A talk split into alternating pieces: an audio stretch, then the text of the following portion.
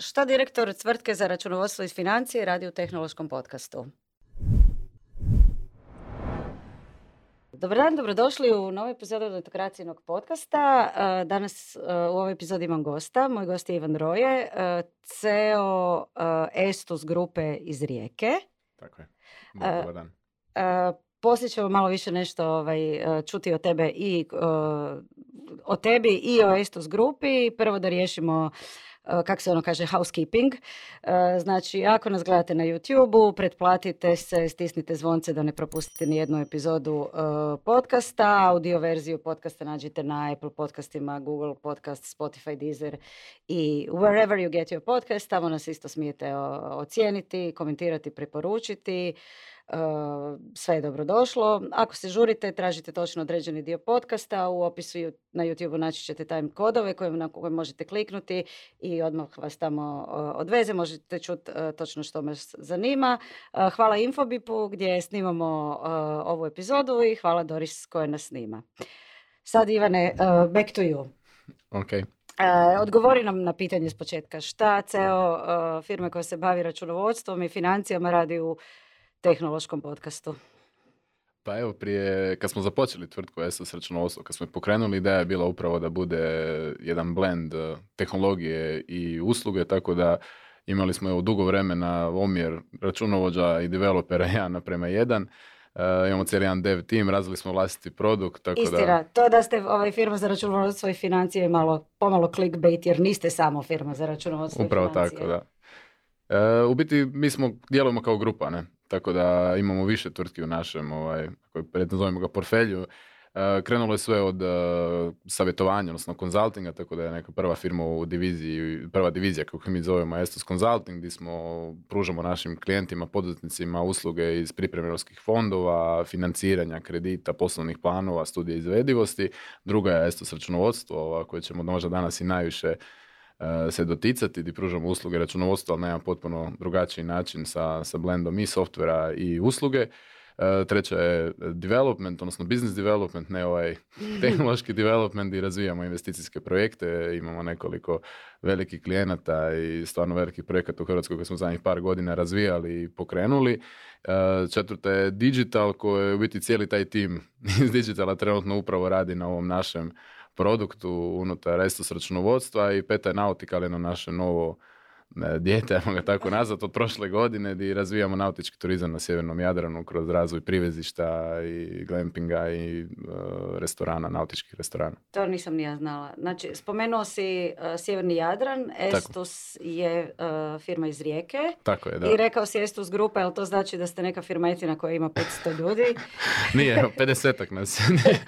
50 nas je, iz Rijeke smo da i recimo da, da ne, većina zaposlenika je u Rijeci, međutim imamo dio tima koji je u Osijeku i neki ljudi koji su u Mostaru, tako da ima nas malo posvuda i nadam se da će nas biti evo, uskoro i više, čak i u Zagrebu. E sad ono što se isto nadovezuje na onu temu šta ti kao čovjek koji se bavi financijama i računovodstvom uh, radiš u tehnološkom uh, podcastu. Ista stvar bi se mogla reći, uh, Estus grupa je dio Infobipovo startup trajba.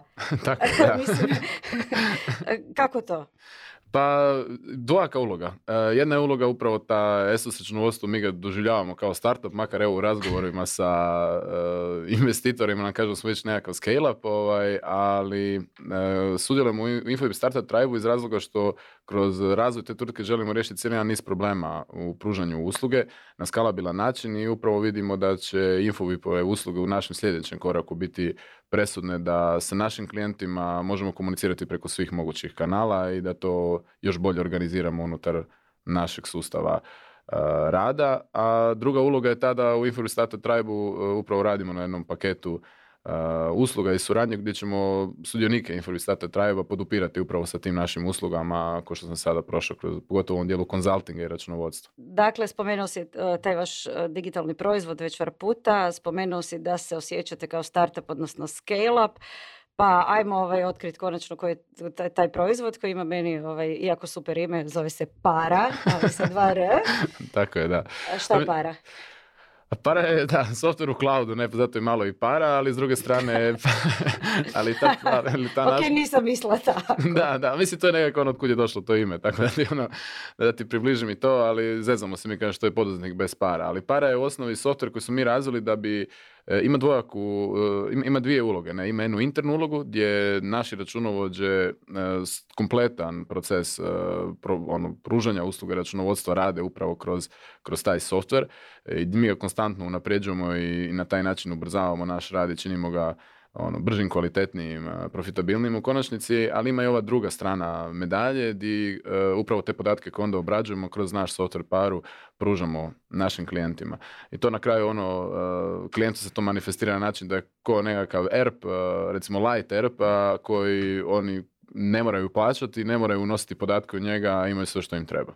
Znači, para je digitalni proizvod Tako je, da. koji klijentima, odnosno kupcima pomaže da ajmo reći, digitaliziraju računovodstvo.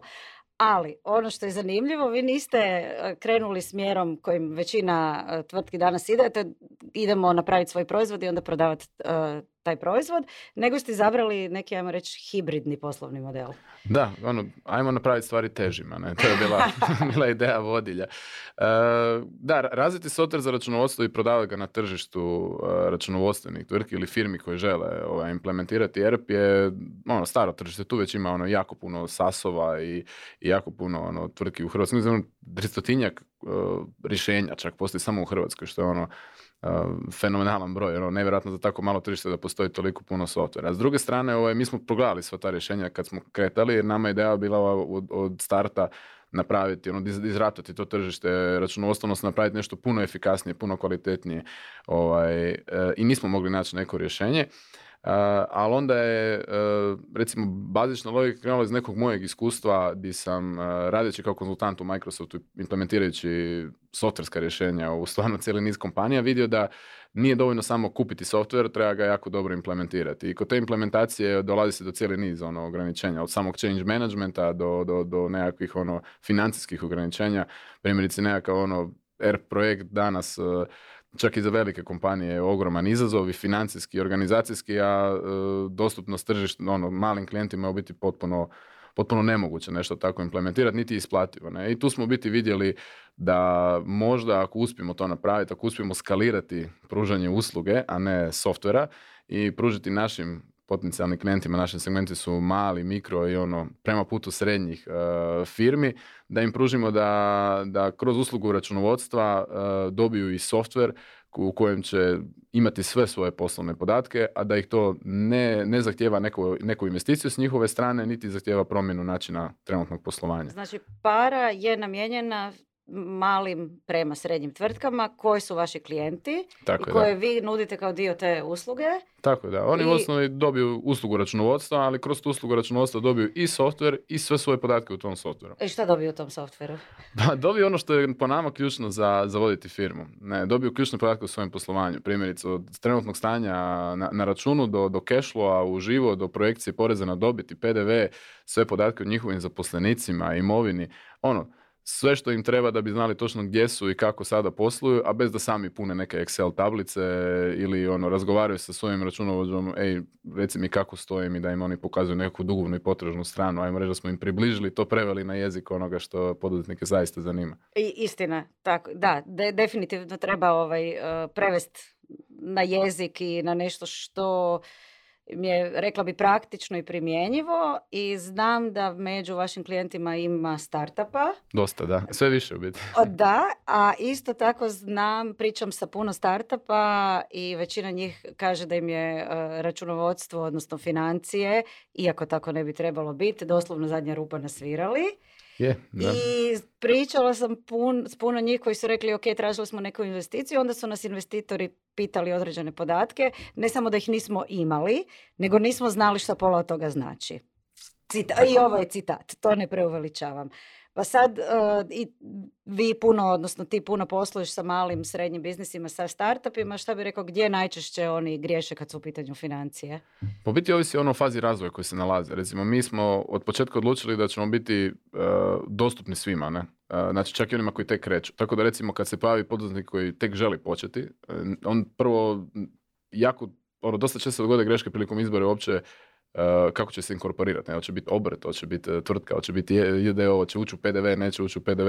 Tako da, evo, mislim da smo prošle godine preko 60 nešto tvrtki pomogli osnovati, čak i dobiti one inicijalne poticaje za osnovanje, za osnivanje. Tako da tim početnicima, početnicima u biti fali onih osnovnih informacija. Ono, doslovno ko, kako izgleda račun, ne, što znači PDV, kako, kako uopće, što, što su oni dužni uopće pokazivati državi i na koji način mogu koristiti sredstva sa, sa računa. Zatim kako ono prerastaju malo, kako počinju već poslovati, eh, onda se pojavljaju drugi problemi. Ono, krene biznis, ne, nešto se rola, jako su fokusirani na, na core stvari, ali ne prate svoj cash flow, ne, recimo ne prate taj krvotok. Recimo to je na ono od najčešćih grešaka, gdje taj cash flow ono djeluje kao, ono, recimo u knjigovodstvu, u stalnom knjigovodstvu se cash flow ne, ne prati, mi pravi, u stalnom knjigovodstvu prati prošlost, ne, ne, ne prati trenutno stanje, baš što se sada, sada događa, nego se tek kasnije pripremati izvještaj. A poduzetniku je kasno kada se već nešto dogodi. Tako da je dosta česta greška da izgubi iz vida to koliko još imaju love, ne, koliko u kojem trenutku moraju naplatiti sve što moraju naplatiti da bi mogli isplatiti plaće. I svima kažem, ono, kad vidim da je to jedno 4-5 mjeseci blizu tog točka, onda stvarno ono, pokušavamo ih na vrijeme, imaju u biti u konačnici te podatke u pari, mogu na vrijeme reagirati, planirati, jer dovoljno da jedan mjesec ne date plaću i već ćete izgubiti potpuno povjerenje vaših zaposlenika. To je možda najbrži način za, za propasti. Ne? A zatim ono još u onoj kasnijoj fazi, recimo evo kad pričamo o nekakvim investicijama ili u nekakvom ono, otvaranju novih, novih ureda, ubrzanom rastu, onda već polako počinju ti podaci biti presudni da bi mogli pratiti svoje poslovanje, ne znam, moraju pratiti svoje, svoje marže, moraju pratiti koliko su im rasli prihodi, rashodi, moraju biti spremni podnositi nekakve izvještaje ili biti spremni u konačnici otići prema nekakvom, nekakvom financiranju, da li to visi ili kredit i u tom trenutku kako vam knjige izgledaju postaje presudno. Do tada je bilo nebitno.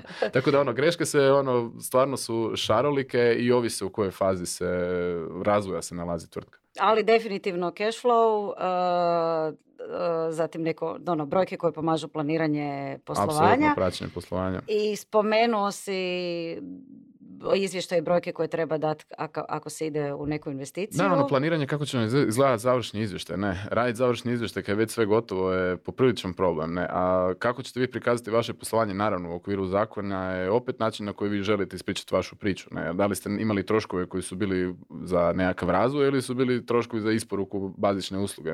Potpuno i drugačije možemo prikazivati. Ne.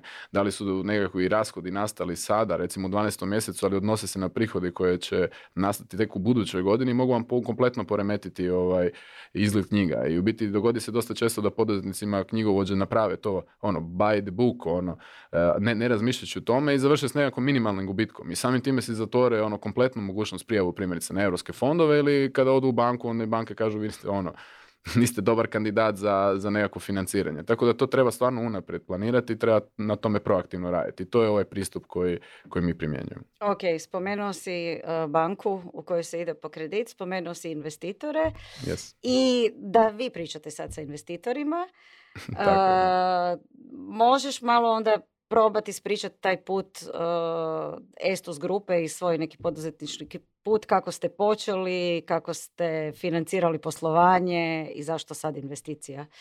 Da, ono, uh, kad se razmišlja, to pitanje su mi nekoliko puta postavili, biti uvijek se vratim na jedan možda presudni trenutak, ovaj, uh, mi smo krenuli poslovati, ono, bilo smo nas tri partnera, bez ureda, bez ičega i u biti uh, čak bez plaća i ono, ono bootstrapanje, ne kretanje od nule. Međutim, ovo nekakav prvi kapital s kojim smo se zaigrali je to da sam ja prodao svoj stan i uložio sve u jedan komad, u jedan komad terena, otišao u banku, digao milijun eura kredita, izgradio objekt i prodoga, ne, totalni olin, ne. I onda na bazi tog, ovaj, na, na, na, bazi tog, ovaj, rezultata tog projekta kasnije smo imali nešto cash flow, ne, ne, nešto viška love koji smo uspjevali ulagati u razvoj svake nove svake nove priče. Primjerice, s računovodstva gdje je trebalo ono, uložiti ozbiljna sredstva u početku u razvoj jer e, u, u razvoju takvog softvera nema MVP-a, ne, ne možete napraviti software koje, di fali, di fali jedna kunica jer dolazi kazna, tako da ovaj... Samo neke stvari radi koje po zakonu treba Da, da, to ne, ne bi baš prošlo. Tako da je to bio početak, međutim kasnije smo koristili e, razne izvore financiranja i europske, europske projekte, a u konačnici i kredite od banaka. To je recimo jedna zanimljiva, ovaj, zanimljiv aspekt gdje poduzetnici ovaj, nemaju pojma da trenutno mogu ovaj, ostvariti uh, super kreditna sredstva po vrlo niskim uh, fiksnim kamatnim stopama uz, uh, kroz određene programe, kroz trenutno MPO, znači nacionalni plan oporavka, gdje i uz trenutnu inflaciju ovaj, ispada jako, jako dobro to financirati. U biti puno je povoljnije možda u nekom trenutku ići na taj način financirati danji rast kompanije nego uzimanjem investicije od venture mhm. kapitala. Ne? Ali naravno tu ostaje venture kapital. U svakom trenutku razvoja firme neke stvari je moguće napraviti, neke nije. Ali definitivno recimo poduzetnicima taj dio informacija fali. Ne? Uh, koliko je bitno u tom trenutku kad ideš po investiciju ili ideš po kreditu banku pokazati da je biznis skalabilan i u ovom trenutku sad kad vi tražite investiciju, mhm. pretpostavljam da tražite za neki malo veći rast. Tako da. A, mislim, naša, recimo da ne, ne radimo baš ono jako aktivno u traženju investitora, u biti više, više onako nekako kroz uh, poznanstvo i tako dalje smo ustupili u kontakt sa određenim ono, i, i investitorima potencijalnim naša firma je ono organski rasla i, i, i pozitivno poslo i dobro poslo, ima, ima solidne marže i pokazuje određen potencijal skalabilnosti, tako da imamo mogućnost otići prema venture kapitalu, ali definitivno su nam dostupna i, i ova financijska sredstva od komercijalnih banaka koje, koje nam mogu poslužiti da u biti postignemo naše poslovne ciljeve. Ako pričamo o skalabilnosti, ako dođete kod venture fonda, prvo pitanje, osim kako se zoveš, je da to je taj, taj biznis model skala. Upravo zato sam i pitala. Da, ono, mislim, jer venture kapital očekuje da će za jedan euro sutra dobiti sto, ne, i naravno da samo to premisa podrazumijeva da firma mora imati skalabilan poslovni model.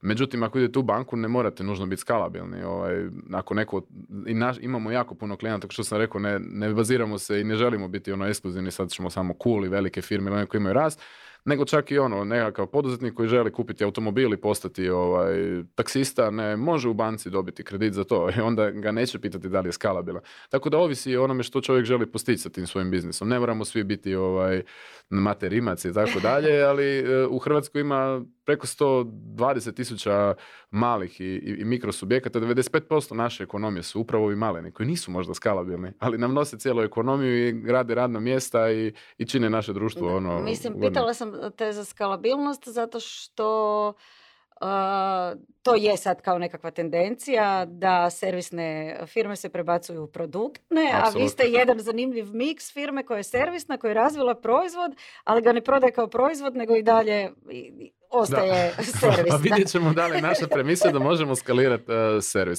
skalirati servisni biznis je ogroman izazov. Mislim, ono, nama možda je glavni motiv da uletimo, to je bilo baš taj izazov jer e, da, super je razviti nekakav produkt i onda ono, skaliranjem, ok, danas smo u cloudu, ono, dignem resurse gore, eventualno moram skalirati e, nekakav support e, ili eventualno nekakvu prodaju zajedno sa firmom, međutim sama isporuka usluge ono, ovisi o softveru koji, koji ovisi o resursima u cloudu. Znači, zato svi su krenuli prema SaaS-u, bio ogroman hype u SaaS-u. Skaliranje usluge ima, ono, kvaka jedan je, kako skalira firma, skaliraju i ljudi a mi ne želimo izbjeći ljude iz jednadžbe, tako da kako rastemo, tako raste i, i broj zaposlenika. A onda u tom kontekstu treba razmišljati ne samo o tehnologiji i načinu isporuku, skalabilnom, skalabilnom isporuci proizvoda, nego treba razvijati cijeli jedan set procesa unutar kompanije koji će, i ne samo to, nego i arhitekture, osnovne arhitekture, zamišljati kompaniju, servisnu kompaniju koja će imati veliki broj zaposlenika koja se neće zakucati u neke vlastite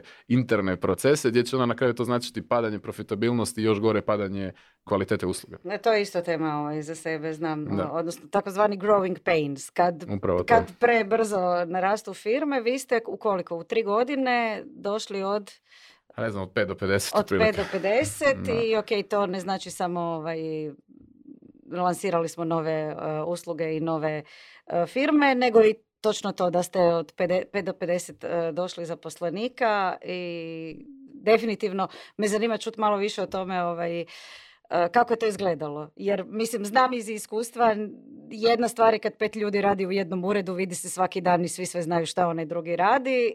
E, druga stvar je kad je to 50 ljudi, a opet druga stvar je kad je to 250 ili 500 ljudi. Da, mislim, još uvijek traje taj izazov. Mislim da, da, da, će trajati svakom poduzetniku, ono, kako se mijenja taj, taj ono, broj ljudi, se, se mijenjaju nekako ono, kompletne realnosti. Evo, ja se znam zezat ono, da mi posao ono, se pretvorio iz uh, ono, konkretno ono, rješavanja nekakvih tehničkih problema ili razvoj neke stvari, sada ja veliki dio vremena provodim upravo na ovom dijelu kako skalirati organizaciju.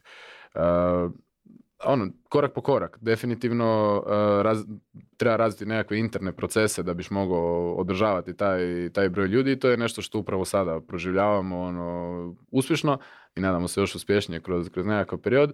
Međutim, ovaj, nekako smo si zadali ono, prvo i prvi prioritet je taj zadržati kulturu. I koliko to bila neka poštapalica koja se ono sad jako vrti, mi smo stvarno od prvog dana, uopće kako smo krenuli u otvaranje tvrtke, kako smo uopće zamislili, to je bilo da da, da želimo napraviti nekakav prostor gdje nama ugodno biti, di, sa ljudima s kojima imamo smislene odnose, di, s kojima nam je guš provoditi vrijeme, jer na kraju većinu budnog vremena provodimo u toj firmi.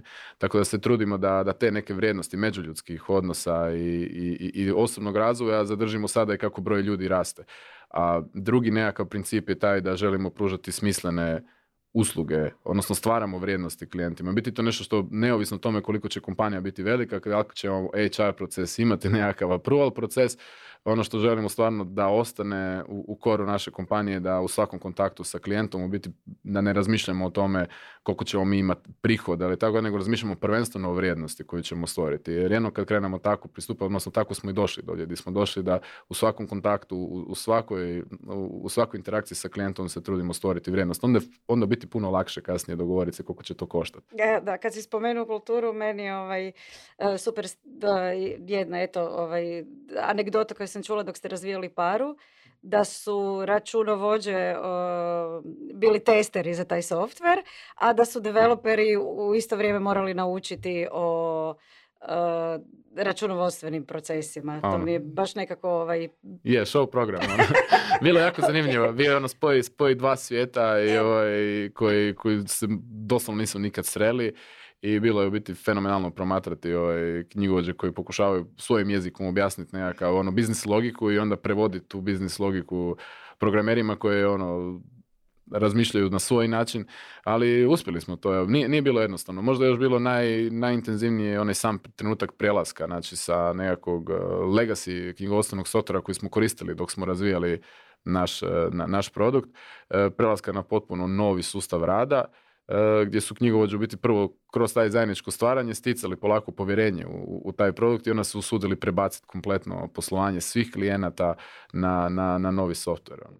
Aha, znači ne, nije bilo onog trenutka kad ono, odrežemo i od, da, od sutra koristimo. Pa u biti je, ono recimo da smo se stavili nekakav hard deadline pa smo ga dva puta pregazili i onda je došao stvarno dan kad smo rekli ok, to je to, svi, svi prelazimo, ali da, gradualno se radio taj prelazak jer doslovno je bila operacija na, na, na budnom pacijentu i da bi mogli, da bi mogli razviti taj proizvod e, morali smo imati e, e, primjer, ne, morali smo imati tvrtku za računovodstvo koje, koja radi iz koje možemo mapirati sve procese, svaki korak i razvijati proizvod. I ono smo sami osnovali u biti tu tvrtku, počeli raditi kao normalno pod navodnicima računovodstvo, razvijali taj proizvod i onda je kompletno transformirali. Na jednom trenutku u biti sada smo u fazi jedne druge transformacije gdje kompletnim promjenom sustavom rada, uvođenje customer success menadžera, knjigovođama se sada mijenja u potpunosti njihov opis posla. To će biti full zanimljivo za vidjeti i ono, di, di recimo 80% stvari koje su do jučer radili više neće oni,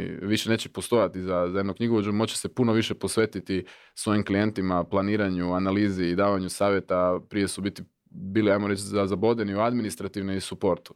E, uloge. To je sljedeće što sam te htjela pitati, a to je koji su vam planovi za Estos grupu i za paru, ali ovaj, si mi uzeo to pitanje iz usta i sad mi ne, ne, jer bi super ovaj dio kad si rekao da knjigovođe neće više raditi 90%, 80% stvari koje su radili. Šta to znači? Please, mob, Može. reci okay. više.